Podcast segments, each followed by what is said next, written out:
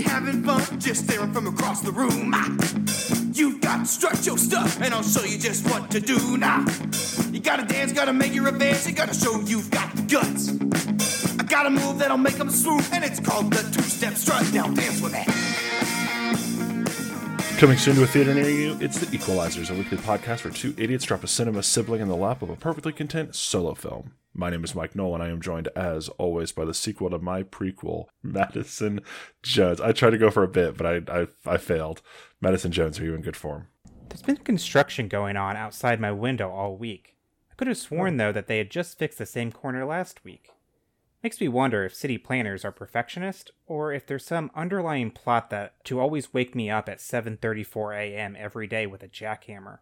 Who knows? Maybe I cut him off the other day or grabbed his coffee at the Starbucks by mistake. This is why I try to be nice and apologetic to everyone I meet, even if I didn't do anything wrong. Makes less enemies who make... Mm-hmm. Mm-hmm. I make less enemies who may be highly powerful officials that way. Please edit me correctly. That's a good point. You know, there's actually a garbage truck that hits the gas station right outside my window every morning. No, I'm going to continue my story, though. Don't you just adore the smell of cigarette smoke? I know it's bad for you and everything, but I find it nostalgic somewhat to the days before smoking in bars and restaurants was illegal. There's an old man who smokes what I believe is the same brand my dad did that lives below me. If any other tenant lived above him, they would probably complain to the landlord or leave a passive-aggressive note under his door. Not me, though. That stench brings me back to long drives with my dad. It's like we were made to live above and below one another by happenstance. Do you think fate works in such weird ways? I do. Yes. I was walking down the sidewalk the other day when this van drives by with the words, Willie Knobs Brass and Copper Cleaning Service, written on the side. Mm-hmm. And can't help but wonder if Willie knows the absurdity of his name, or if he's in and aware of the joke. Either way, I want to meet Willie, listen to him tell tales of shining the doorknobs of the ambassadors to Spain, or maybe even Lou Bega's trumpet. Damn, think of the worlds and rooms Willie Knob might have entered. No. I don't have any more. Don't you like that? Okay. That like really? Don't you just love referential observations that have nothing to do with one another? The real David Sedaris shit. Oh man, love me some David Sedaris. Absolutely, just man on the street, eye in the sky. So, did you find it as funny as I did that they were just like spouting like weird observations about New York back to each other and like Starbucks like. Yeah, I mean, I didn't really... I was more just, like, still thinking about how I wish the whole movie had been CGI animated, like the opening of the movie. Yeah. Like, I wanted the whole movie in that aesthetic, because that looked rad as hell. Yeah, I mean, I've talked about it before on the Twitter threads, and I mentioned it there, but, like, very long, elaborate opening theme, like, for the credits to roll and everything is great. Mm-hmm. I think of, like, one, like, Catch Me If You Can. Like, if you ever seen that movie, that has one. Yes. Casino has one with the car exploding, like, in different ways. And, like, his body, like, flying. Like, you know, like, it's rad as hell. I love that. But we're doing You Got Mail. You've Got Mail. You've Got Mail. You've Got Mail. You've Got Voicemail. The 1998 Tom Hanks and Meg Ryan movie that reminds you that, oh, hey, adults were on the internet, too, in the late 90s.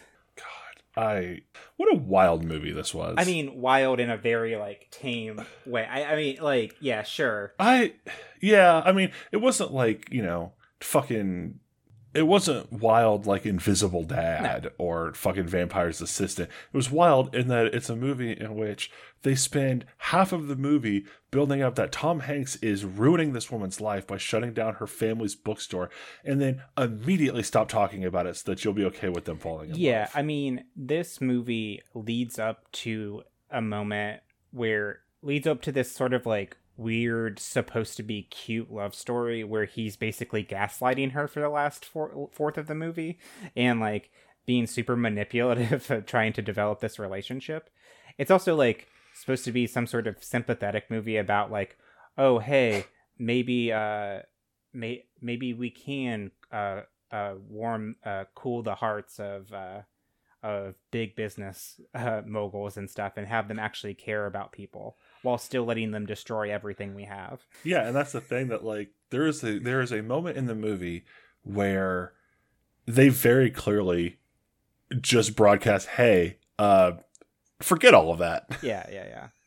Like he runs her out of business mercilessly, and then there's like, anyway, it's cute now. Yeah.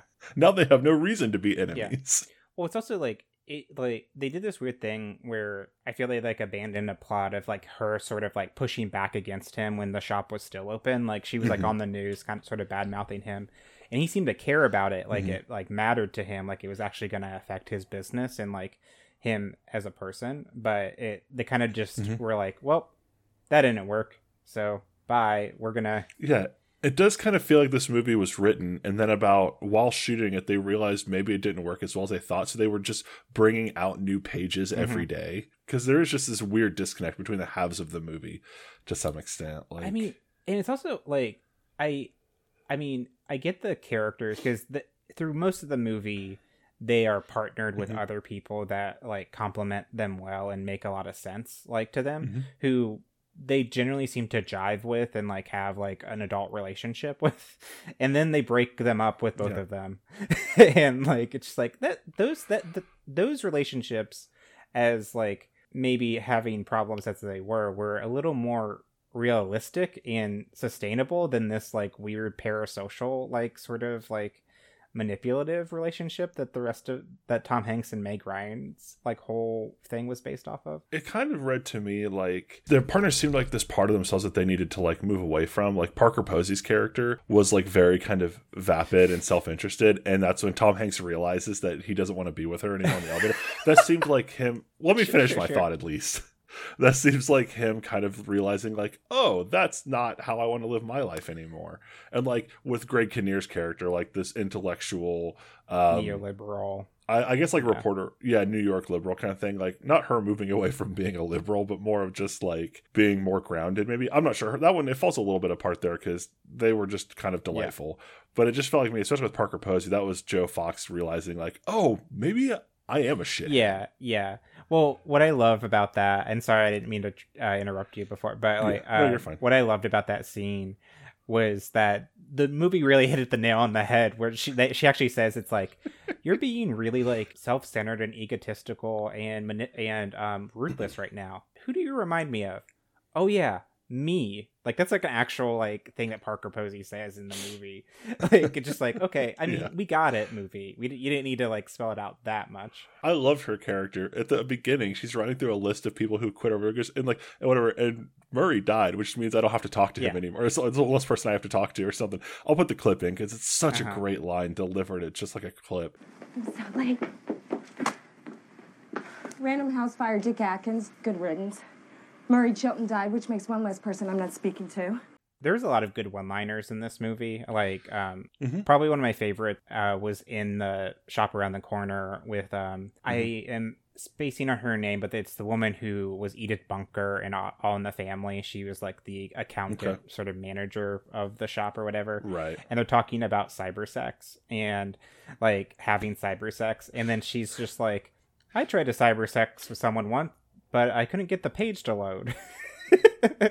Like something like is also the fact that she just basically in all but name drops the fact that she had a relationship with, I think, General Francisco Franco, like the dictator of Spain. That was a really good like joke that they set up like right after, because Greg Kinnear's like, they're like going to the movies or something and they're riding up the escalator, and like Greg Kinnear he's like, it has to be him. It would, the times line up.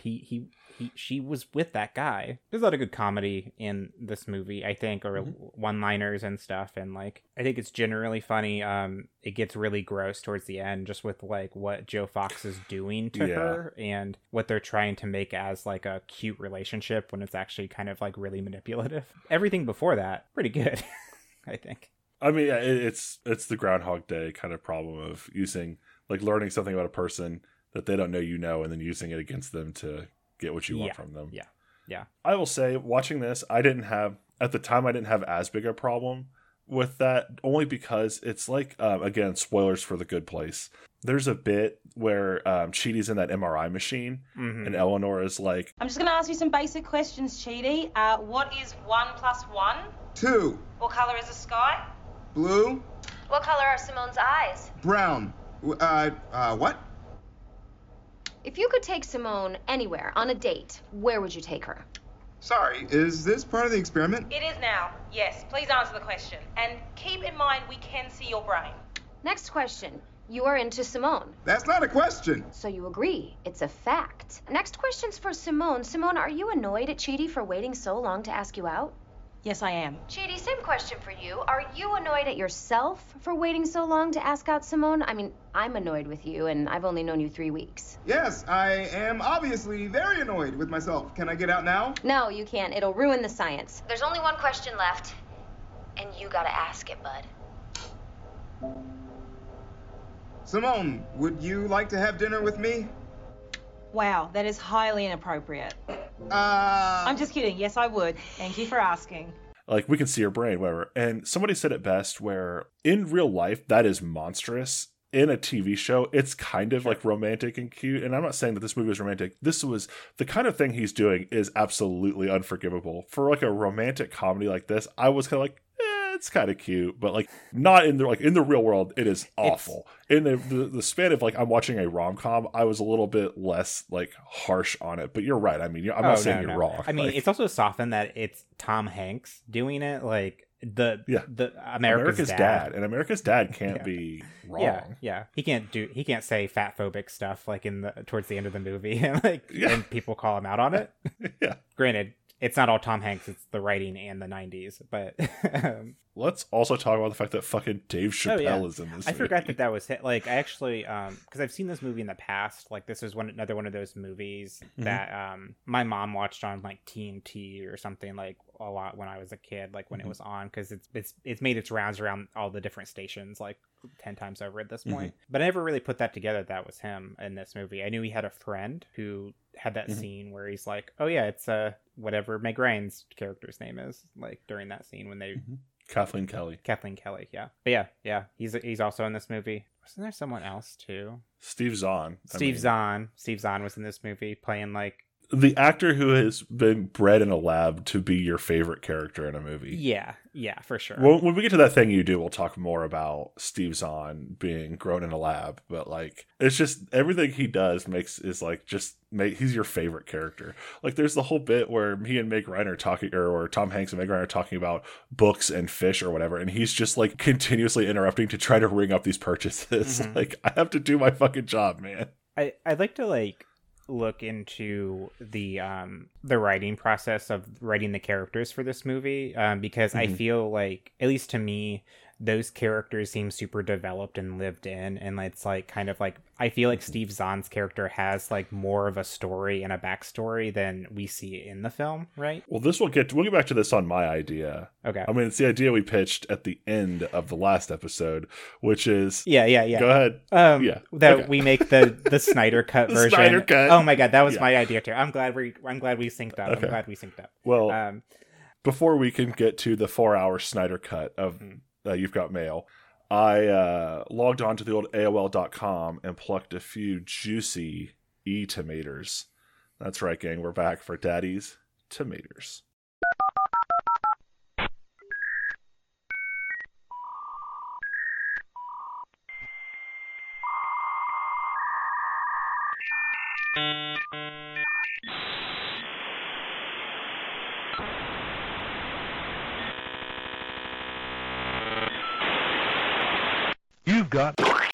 Now, Madison, I promise you, this time, these are actually reviews of the movie. They are not reviews of theaters. Okay. You promise. You're promising right now. George M. gave this 5 stars. 5 bags, a dial-up connection, some books, and some asshole significant others that I got left by Meg Ryan and Hanks. The next line is a very uncool description of Meg Ryan's appearance. and Hanks was suspected of being a member of the deep state. They made this romantic comedy that strangely resonates today. These people meet in a chat room and long to have a real relationship while secretly know each other IRL without knowing each other's real identities or something like that. What is it about talking online that doesn't necessarily translate to in-person communication? I don't know. You should seriously ask the women I've tried to communicate with online and then totally failed. I wasn't trying to be pen pals. I was wanting to meet them in person like in this movie. Then it never goes anywhere, unlike the movies. It never matters or amounts to anything, and I wind up feeling like I might as well be looking for love in a fucking graveyard. Jesus Christ. This person deserves to be alone. Dave Chappelle is in this movie one, too. Dave Chappelle is in this one, too. So that's like 8 extra bags alone in your review. This person is probably still alone. Yeah. Just newsflash to all men on the internet. Nobody owes you anything. Shut the fuck up. Just step away from the keyboard. Go watch your fucking Game of Thrones bullshit that you have strong opinions about as well. And then leave the internet alone. Well, Naomi G.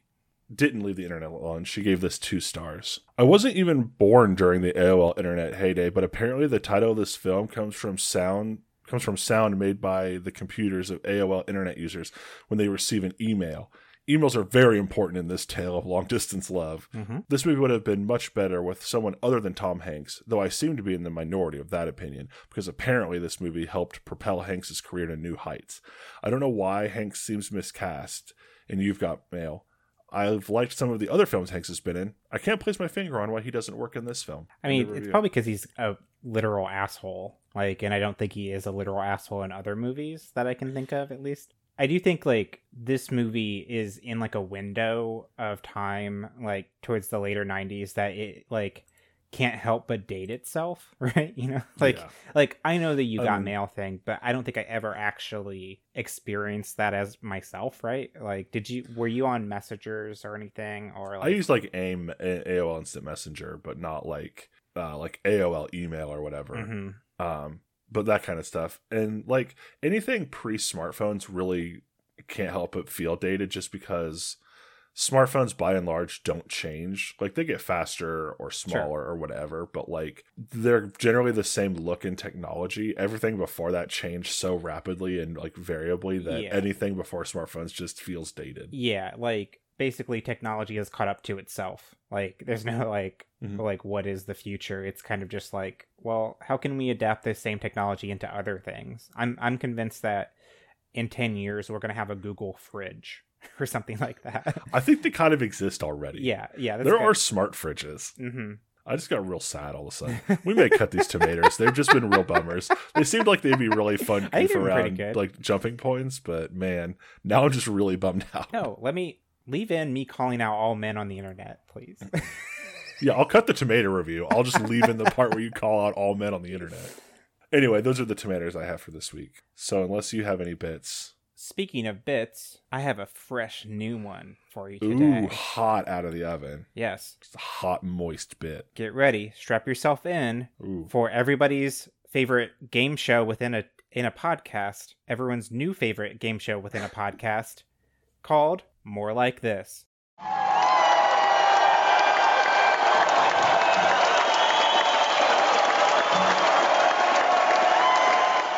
Okay. So... the concept of this show is that, you know how when you watch something on Netflix or Hulu or anything, mm-hmm. after the movie, it shows you a thing of you want to watch this next and based on what you just watched. So mm-hmm. what I did is I picked 3 movies. I picked 2 movies that were suggested in that, mm-hmm. that were sort of ambiguous, not really in the zeitgeist kind of. Sure. And then I took the name of them, the person that they're starring, and then a brief synopsis or a brief tagline or little description that they have.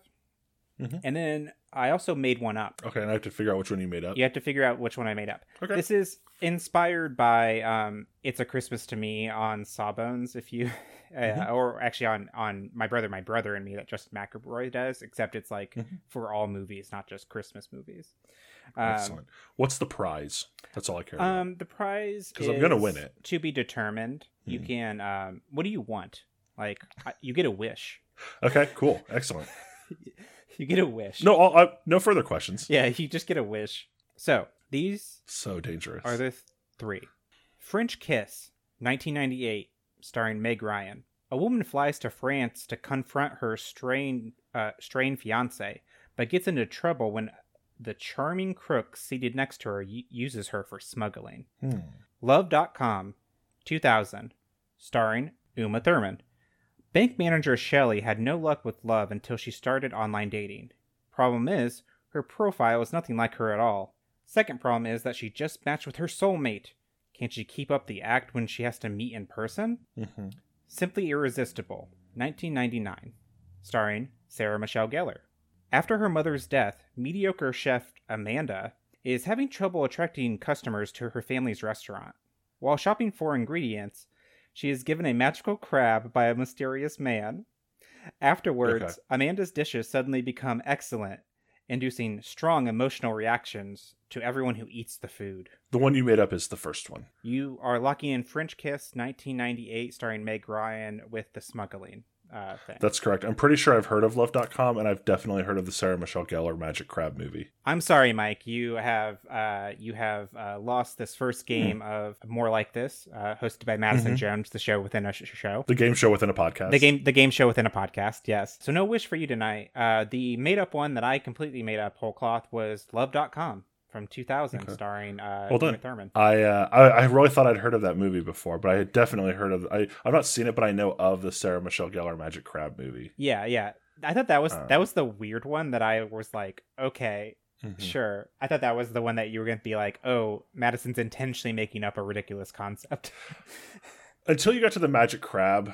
like, we started laughing, and I thought, okay, this is a bit Madison invented that they just can't, they think it's too funny and can't not laugh at. And then you said Magic Crab, and I was like, oh, wait, no, this movie does exist, so never mind. All right. Speaking of movies that do exist. Yes.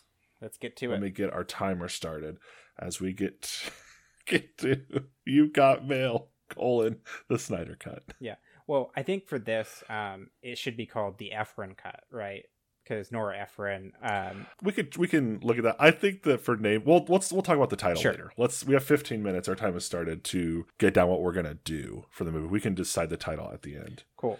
So, I even though I find this idea very funny, and we're absolutely doing it, I'm not exactly sure. Like, I just know the internet culture around the Snyder Cut. I don't really understand what the Snyder Cut is and why it matters so much to so many people. And I know it's in your realm, or I don't think you're a Snyder Cut like. I'm gonna pause this just while I briefly run through the history of the Snyder Cut with you, and then I'll start our time again. Zack Snyder was going to direct Justice League. At some point during filming, he had a family emergency and had to leave production. So they brought in Joss Whedon, who finished the movie, did some reshoots, whatever, and made basically his version. A la Superman II, way back when Richard Donner was fired. A number of years later, the comics creator Jeff Johns got the rights basically in a way that Richard Donner got to put together a cut of Superman 2 with the footage he shot that wasn't used, the footage he shot that was used, and then the footage that was shot after he was fired. So he would get to put together kind of his vision. So the idea of the Snyder Cut became a similar thing. What would Zack Snyder have done if he had been able to do the movie himself? Okay. What Warner Brothers then signed off on was, just go reshoot stuff if you want, do whatever. So they did extensive reshoots. It is now a 4-hour-long film. Oh, my God. 4 minutes of which is from the reshoots. The rest is, I think, CGI. Oh, and shit. Visual whatever. It is buck wild. It has ballooned out into this entire new production. Instead of just Zack Snyder recutting stuff, he reshot basically a whole new movie. Is only using about 4 minutes of what he reshot, and then is adding in just a huge amount of CGI. I think there's 4 new characters, Martian Manhunter's in the movie now. Darkseid's kind of in the movie now. There is new characters. There's, I think, some new plot lines. This whole thing that he has just woven into this entirely new 4-hour-long movie that is dropping as you're listening to this Friday. Okay, so I'm going to start our timer. Yeah. So it is the same movie with other things the parts of the first the first cut or whatever, the Whedon cut or whatever. It is unclear how much of the Whedon cut is being used, or how much, like, if he's cutting scenes out from here and there and, like, reshuffling them. It's not really clear how much of the original film will be like it was and how much is being changed. Again, I know that sounds weird. I'm using the phrase, or coining the phrase, a requel. Okay, because it's the same movie, but kind of done it very differently. I am convinced this is one of my pieces of evidence that we are nearing the end of the world. Yes, yes. The fact that something like this can happen, it seems like someone can see the clock ticking down and it's like, okay, yeah, sure, we'll allow this to happen because, you know, fuck it, we'll be dead in like 10 minutes. Okay, I got it. I will say I am unironically very excited for the Snyder Cut because it is going to be an enormous mess of extremely hot garbage, and I cannot fucking wait. I am now going to go watch the Whedon Cut, and then I'm going to watch the Snyder Cut for sure. Like the Whedon Cut. It is not good, but it's kind of, it's fun. It makes sense to me as a Justice League film, even though it's not very good. Sure. I don't know. We're spending our time here talking about that. So one thing we can do is flesh out like Steve Zahn, Parker Posey, Greg Kinnear. We can give them stuff to do. We can get into some CGI if we want. Yeah. Like, I mean, since this is being released, let's see, 23 years later, right? Something like that. I don't believe the woman who played Edith Bunker is alive anymore. I don't believe so. Oh, I see. So we're going, I thought we were just going to, this was going to be, the idea was we were remaking this at the time.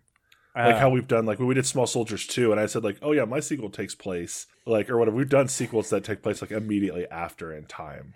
Like, we don't have to make it a modern day remake. Unless your idea really demands it, which I'm fine with. I don't think, like, I don't really have any idea besides, like, I think we kind of aligned with the idea here of, like, we are going to flesh out all the other characters and, like, give them, like, arching stories and everything.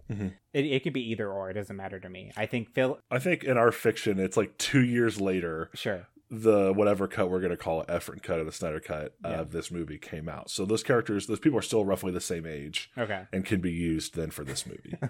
So it's going to be the same movie. We're not going to add, I don't think we should add anything really to the Meg Ryan, Tom Hanks story. We should add, I think we barely touched the Meg Ryan and Tom Hanks story. I think the dog Brinkley needs some adventures. Yeah.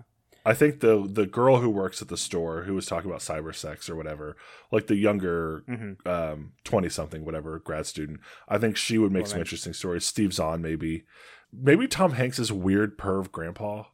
Yeah. What if, so what do we think, just going off of their stories and what they, like, establish in the movie? Well, let's choose the three. Do we want to do the bookstore family? That's kind of who we're, like kind of going into their backstories, like. Sure. Do we want to touch on the other partners, like Parker Posey or Greg Kinnear at all? Does that interest you at all? I think Parker Posey might interest me. I feel like Greg Kinnear's, like, is kind of, like, pretty fulfilled, or like I mean, yeah, but that's not the point of the Snyder cut. Yeah. Okay, I mean, we can add a few extra scenes. I'm not saying we have to. I just mean this whole show is kind of based off of the premise of ignoring what story arcs feel fulfilled. Sure. Okay, so we'll try to touch on everybody. We'll try to within a given time. We got 4 hours, I guess. So let's start with Steve Zahn. Like things like okay. So he seemed to be this sort of like 20-something sort of like college student kind of guy, right? Like who was very anti-internet kind of thing, right? That is just like so maybe he lives in and it also sounds like he has like he mentioned something about like having like 6 rooms or something for like $400. Yeah, in a rent-controlled apartment. Yeah, like so it sounds like maybe he lives in some sort of like artist like bubble or something, or like sort of creative space. That's kind of what that sounds like to me. So I think maybe we see him and him explore that angle of like his life outside of the shop, and he is maybe a really sort of avant-garde, maybe like theater creator or something, or artist of some, maybe performance artist of some kind, where he does some like weird shit with like fruit and paint or something like that. And then he comes and works a part-time job at a bookstore on his days off. I have an idea. Okay. Then we can use all of that with as well. There is another character they establish briefly in this movie, the rooftop killer. Oh my God. Yes, because it's so connected to him because he's the one who holds the paper and points it out. Yes, okay. So Steve Zahn's character, we follow the performance piece artist, whatever. He ends up tangling with the rooftop killer, who I guess escapes custody because the article said they catch the rooftop killer. I thought it was going to be that he is the rooftop killer, and he mentioned that in the story because he wanted to like put diversion off of himself. Oh, okay. I'm fine with that too. Yeah. Okay. Yeah. Steve Zahn is the rooftop killer. #. Yeah. What if it's kind of like, let's marry it, because like, what if it's like he has these sort of elaborate artist like pieces and stuff that are actually super dangerous, and he gets like people, he kind of commissions people to like partake in them, and he accidentally kills them on rooftops. Yeah. Yeah. But there's never any like audience for them because they're like bullshit, like, you know, like or they're like very niche kind of things that are supposed to like be like photography or something like that, but everyone always ends up dying. I mean, yeah, I think it's a lot of like precarious like metal sculptures that fall over on people or stab people accidentally or something like that. Yeah. Let's pin the rooftop killer because we have that. We have 7 minutes left. Let's at least get down what we want to do with some other people, and then we can flesh out individuals from there. Okay. So we have the younger girl at the bookstore who works there. We have Parker Posey. We could do Brinkley the dog. I think that could be kind of funny. That'd be fun. For the dog to have like a little bit of an adventure. Mm-hmm. That would give us 4 in total. If there was there another person that you were like really interested in?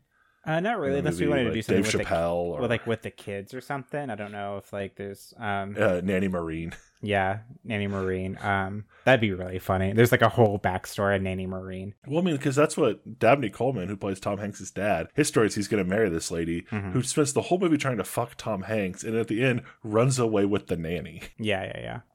That'd be good. Like, and that kind of leads us to maybe there are deleted scenes with them or something, or like there's non-content with them. Let's do Brinkley the dog next. Like, let's say like what is his adventure. So it seems like Tom Hanks never loses him or anything, but he does seem to like be kind of like a free roaming dog. So to kind of add to like the city character of New York, we could have him like interact with like different people or something.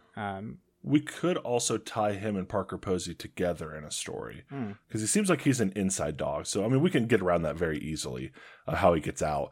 But it would also make sense to have Brinkley and Parker Posey's characters together since she lives there as well. Okay. I also like the idea of Brinkley being a kind of the character of New York City. Like, he goes out and sees the world or whatever. I don't know, saves a bodega from bankruptcy somehow. We could do both. So maybe he gets out and like Parker Posey's character was supposed to be taking care of him. While Joe was like out at like one of the events that he goes to in the movie or like at the store or whatever. And when that happens, we see like little glimpses of New York and stuff. Like we see him like enter a bodega, and like she goes in there, and like she's this like very fancy kind of like rich woman in this like sort of like street bodega, like right. And so she's like out of her element. And yeah, so do we want to like develop that later and then move on to what? Yeah, maybe, because I think we also need to try to tie all of these back into the actual main plot of the film in a way, like, because otherwise it's like the Snyder Cut is just a bloated version of the Justice League movie. It's like we still need to include this to the main plot, and they can have like minor B plots or whatever, but somehow it all has to kind of tie back. So let's go on to the lady from the bookstore, the younger woman, and then at that point we've cracked our 3 side stories. We can start to kind of weave them in. Yeah, she's talking about studying. She's working a part-time job here. I don't remember if she said what she was going to school for. I don't think so either.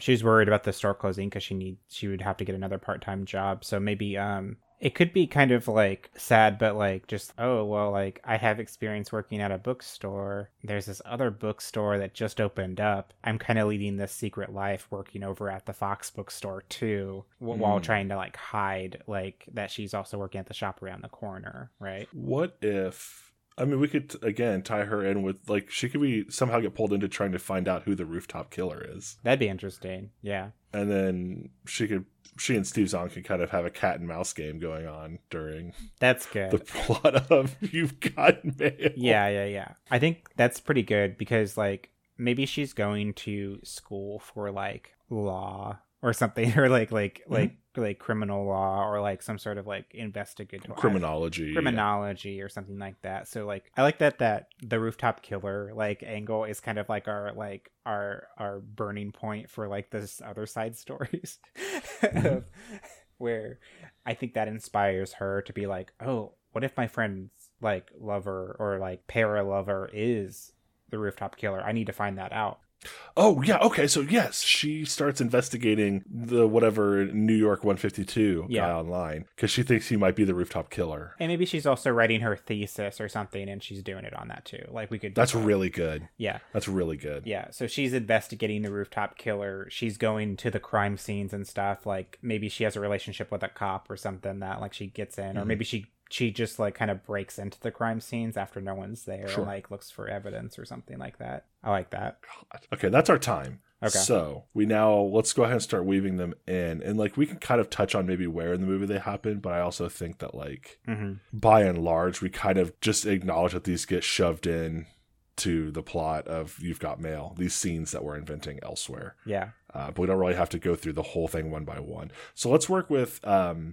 starting to weave them together. How do we play with the fact that the young, the person who works at the bookstore, let me find her name real quick, because I'm tired of saying the person who works at the bookstore. It was the woman who played Cheryl in Miss Congeniality. I know that. Christina is the name of the character. So how do we start to kind of fuck around with Christina hunting down the rooftop killer, trying to prove that it is New York 152, but basically hunting down Steve Zahn's character? And how do we play with the fact that he's like... now he knows she's looking for the rooftop killer. Yeah. So I think like she goes to like one of her professors at first, like, and mm-hmm. she's just like, I may have like hit on something. Like, what do you think about this? And it's just like, well, there's not a lot of evidence like, or anything like that. Like, you're really maybe like just stay in your lane, kid, or something like that. And that kind of like inspires her to write her paper on. Maybe he inspires her. It's like, but if this really interests you, maybe write a paper on it, and like the study of like the different crime scenes and stuff. And mm-hmm. so maybe that encourages her to go to the first one. So Steve Zahn, what is his like first thing that fails like magnificently and someone dies? We'll call it like, immediately I'm thinking of like a sword, and that makes me think of like the sword of Damocles that's hanging sure. like by a frayed rope over your head. So it's like the sword of New York or something. So it's like a subway sign, or it's some kind of like weird like rebar or whatever hanging by this rope, and it finally snaps and goes through the person. It's a yield sign, but it's put upside down. So just say yield, like stop or like slow down or whatever. Mm-hmm. It's supposed to be like a metaphor for New York's moving too fast or something, and then like someone like reaching up and like being like almost like impaled by it, but then it actually falls and actually impales them. It's a guillotine. There we go. The yield sign is a guillotine. Man, hey, should we make art? We should make art. Are we Banksy? We might be Banksy. You would tell me if you were Banksy, right? Anyway, so the rope actually frays and snaps or whatever, and the person actually is killed. Yeah. So what's like a clue that Christina can find? Mm. And I think here's how we tie the whole thing together. She doesn't realize it's Steve Zahn. Her findings lead her to think it's Parker Posey's character. Oh, interesting. Okay. Because like the idea is she finds out like the apartment's 152. Like Meg Ryan makes a joke about that. Yeah.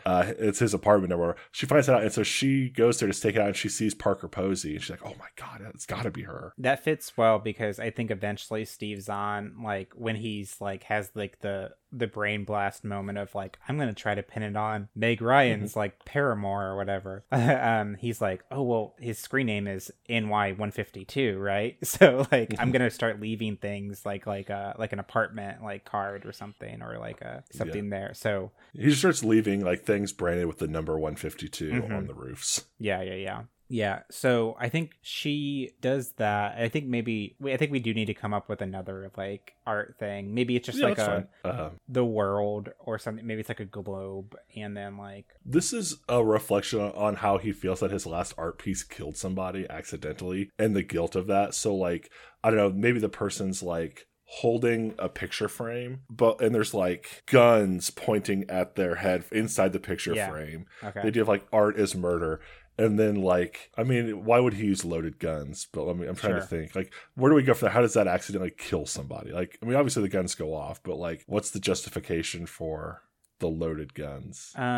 Maybe he gets a bunch of them and he's told that they all have blanks in them or something like that, but one of them just doesn't. And or maybe it's like, oh, they're just pellet guns or something like that, or something like that. But it's like, okay, well, a pellet gun next to someone's head will hurt them a lot, and then but a bunch of pellet guns next to someone's head will probably kill them.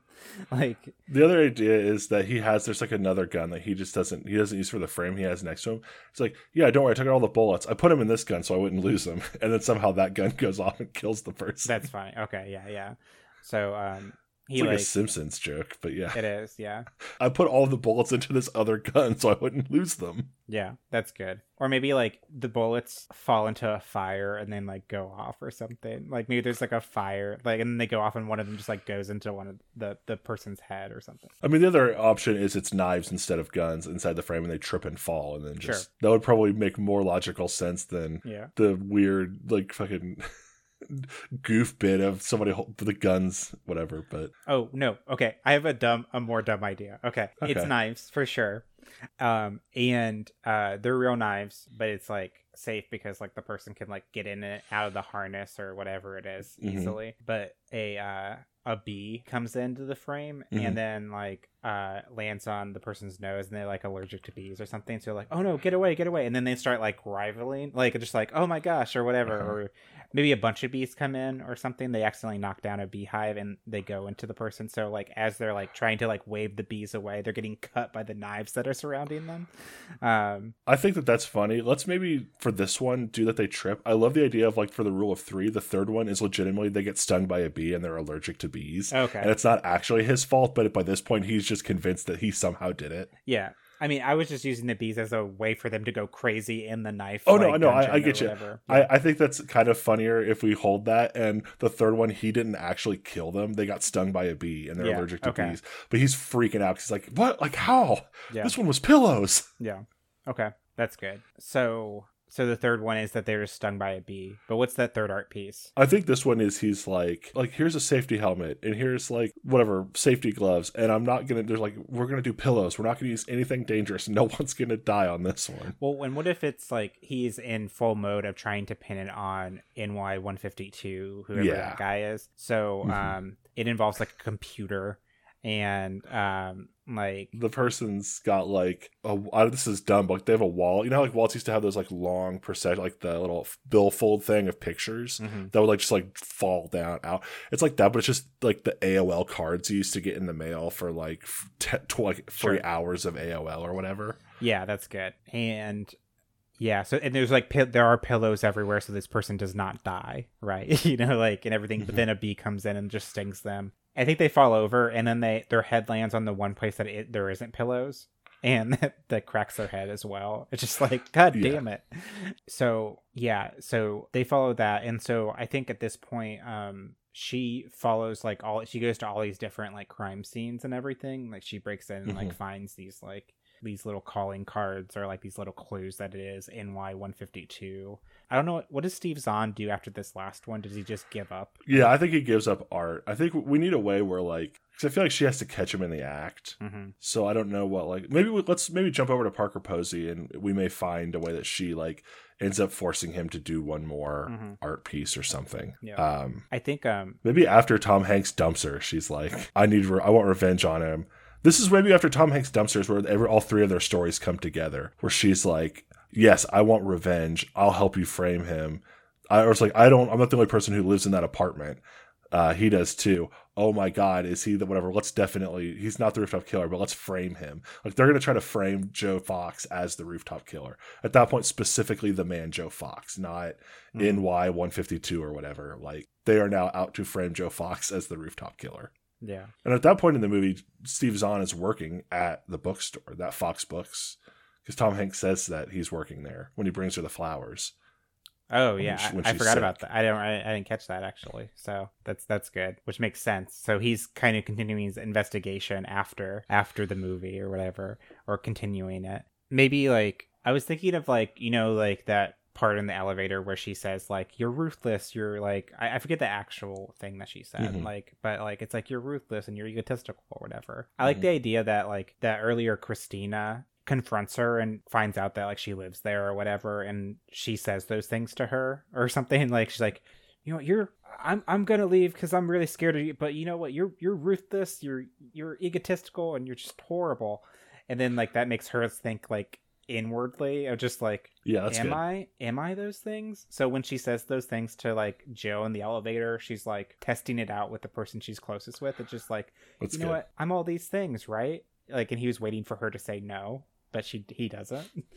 That's really good. I like that a lot. Yeah. So her investigation, she cracks the idea that it's an apartment number much sooner. And what leads her specifically to Tom Hanks's building? Is she maybe visiting Meg Ryan? Because Meg Ryan lives, like, in the next building over. I think, like, canonically, she lives, like, very close to Tom Hanks. Yeah, because they're always in the same neighborhood or whatever. So, like, maybe she's visiting there and she's like, oh, maybe I'll go check out 152 or whatever. And then she sees that it's Joe Fox's or whatever. She sees Parker Posey. Kind of knows, so she's like, that makes sense. Mm-hmm. Maybe, like, she finds something, like, maybe she finds, like, Joe's address somewhere or something. Like, did he leave a card ever or something like that? Okay, so let's do this then. She's looking into all these things. She's going basically to every apartment building she can think of, looking for 152, whatever, not really getting any leads. The bookstore closes down. She and Steve Zahn both get jobs at Fox's Books. And in the system, while they're doing some work or whatever, they notice his address. Mm-hmm. Or Parker Posey comes in and buys a book. It's like, just have it shipped to my address, and names it. And it's like, that's actually very close to where Kathleen lives. Oh my God, apartment 152, of course. Yeah. Whatever, like. So they think it's Parker Posey. Yeah. And that's how they get that clue. So Steve Zahn at this point is just keeping his mouth shut, like, about all of the like, yes, it's definitely her. She's the one who did it, not me. Absolutely. I think, like, at that point he hasn't done any art or anything in a long time or since that. And so, like, when the trail goes cold or whatever, and then he sees the opportunity to, like, oh, I could pin all this thing on this NY152 guy, and then that is it. And he feels okay about it somewhat because he thinks Joe Fox is actually an asshole, right? You know, like, as well. Yeah, it's like the romantic partner of the fucking asshole who ran our cool store out of business. Yeah, exactly. That makes sense that she would kill people on roofs or whatever. Mm-hmm. So that's fine. She's not a good person anyway. Yeah. And so they start staking out her apartment. What's the point? We can use Brinkley here maybe as how she finds out that they think this. What's maybe then, like, his part in this? Because we were going to maybe use him a little bit. Well, Brinkley is used as sort of like a thing towards at the beginning and end of the movie, right? Because one of the first things he mentions is that he has a dog named Brinkley, and then because Brinkley is in the park at the end, that's how we know that's how her clue to him that it is the same person. Do you remember that? Yeah, no, yeah, I recall. Okay, I'm just also thinking about because we haven't really done anything with Parker Posey either. Yeah, I mean, we've used her for plot hooks and whatnot, but we haven't really. Sure. Given her something to do. Yeah, so maybe they see Joe. Maybe Joe brings his dog in or something for, like, bring your dog to work day, or for some, like, at the bookstore. Yeah, or some sort of tie into, like, a dog book, like children's novel or something. Like, you get to pet a dog, and also, like, buy this. It's like a cross promotion thing. It's like, oh yeah, here's the dog you can pet, and also here's this new children's book about a dog that looks exactly like Brinkley, right? Okay. And then that's how Steve Zahn and Christina put it together, right? Like, of just like, oh, Joe Fox or Joe Fox is 152 or whatever. Like that. Maybe that's it. So then, but here, yeah, that's fine. They think that. And I think that, or maybe they just follow that dog and they eventually see Parker Posey with it.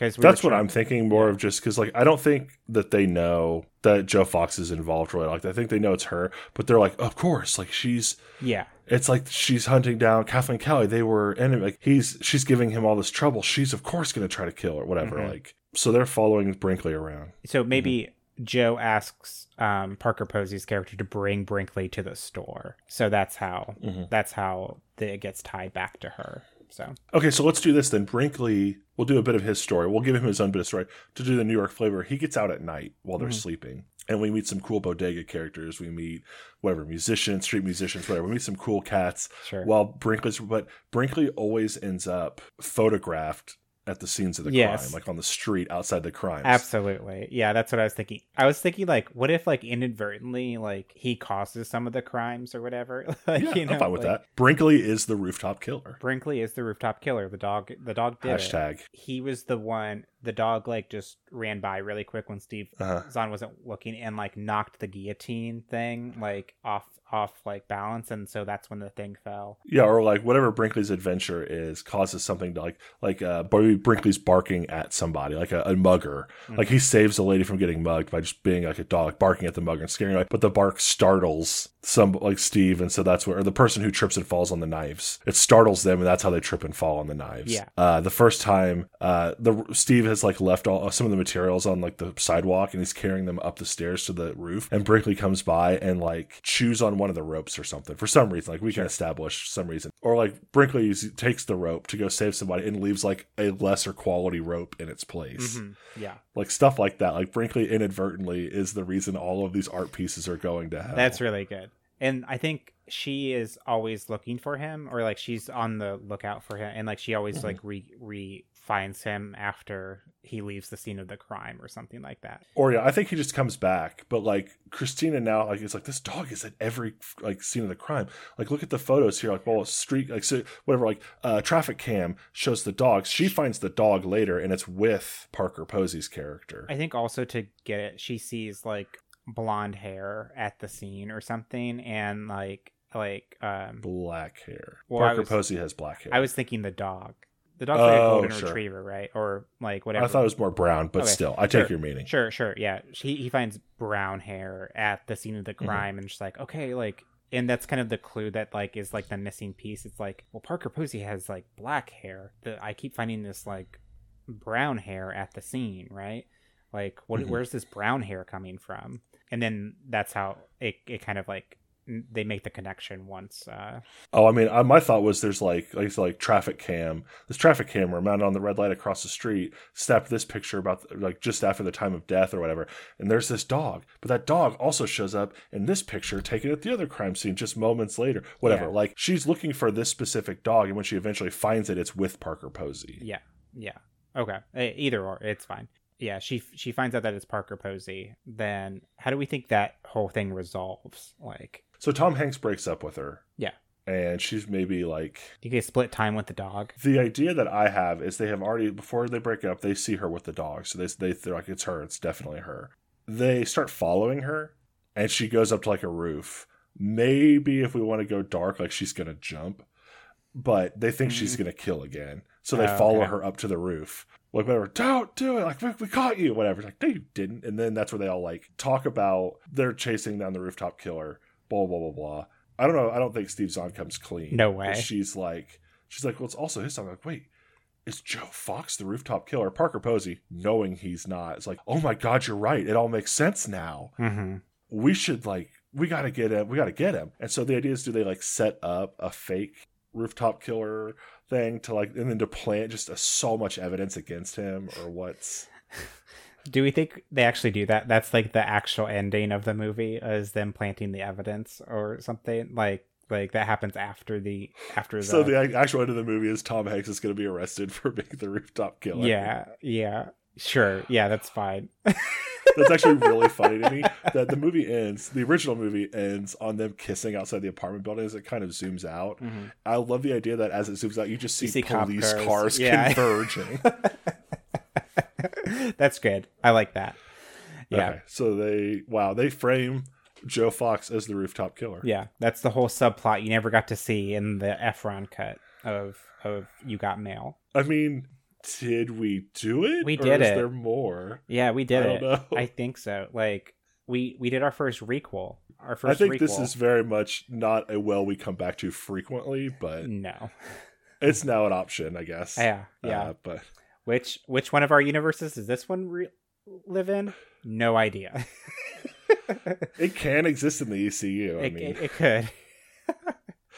The only question then, if we did it, are we calling it the Snyder cut or are we calling it the Ephron cut? Because arguably what people saw was the Ephron cut. Yeah.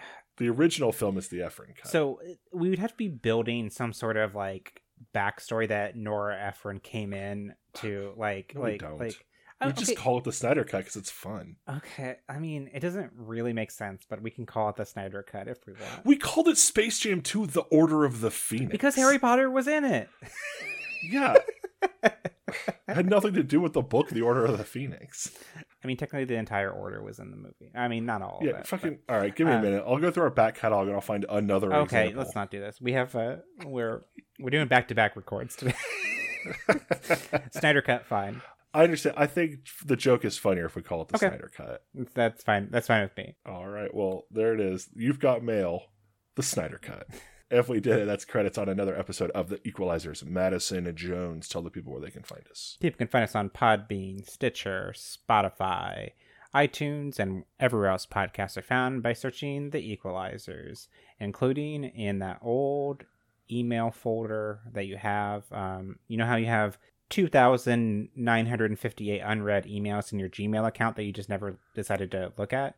It's in one of those. All of them are our episodes. All of them are our episodes, yeah. So get looking. Do that. Go to that search bar, search for us. You can also get in contact with us on Facebook and Twitter at The Equalizers. We have a Gmail. It is equalizers@gmail.com, and our Instagram is _equalizers. And as always, we spell that EQUELIZERS like in sequel. Like in sequel. Social thanks on our theme song, Two Step Strut and Go to the Banana Boys. You can find their debut. I keep trying to do this from memory, and I keep fucking it up. Special thanks to the Banana Boys for our theme song, Two Step Strut, and off their debut album, Technicolor Girl from Outer Space. You can find them on Facebook, Twitter, and on Instagram by searching Banana Boys. And as always, they spell that BOYES like an OYES. The full album is available on all streaming services now. Madison Jones, I'm keeping up this energy for next time. Let's do it. Next time, Madison Jones and I get into the Black Beauty as we bring you Green Hornet 2. Oh boy. Yeah, I've already watched it. Mm-hmm.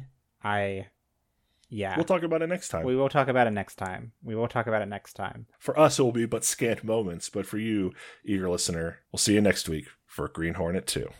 So, for the Equalizers, I'm the Green Bee. I'm the Blue Bee. My gun has two barrels. That's not boring. And it was very difficult to make. To be continued. First take your favorite leg, and then you kick it up to your chest. And then you pump your open palms, and then you really start breaking a sweat. That's all there is, that's really it. You barely even gotta move your butt. Come on, man, now follow my lead, and we'll do the two-step strut. Come on, dance with me.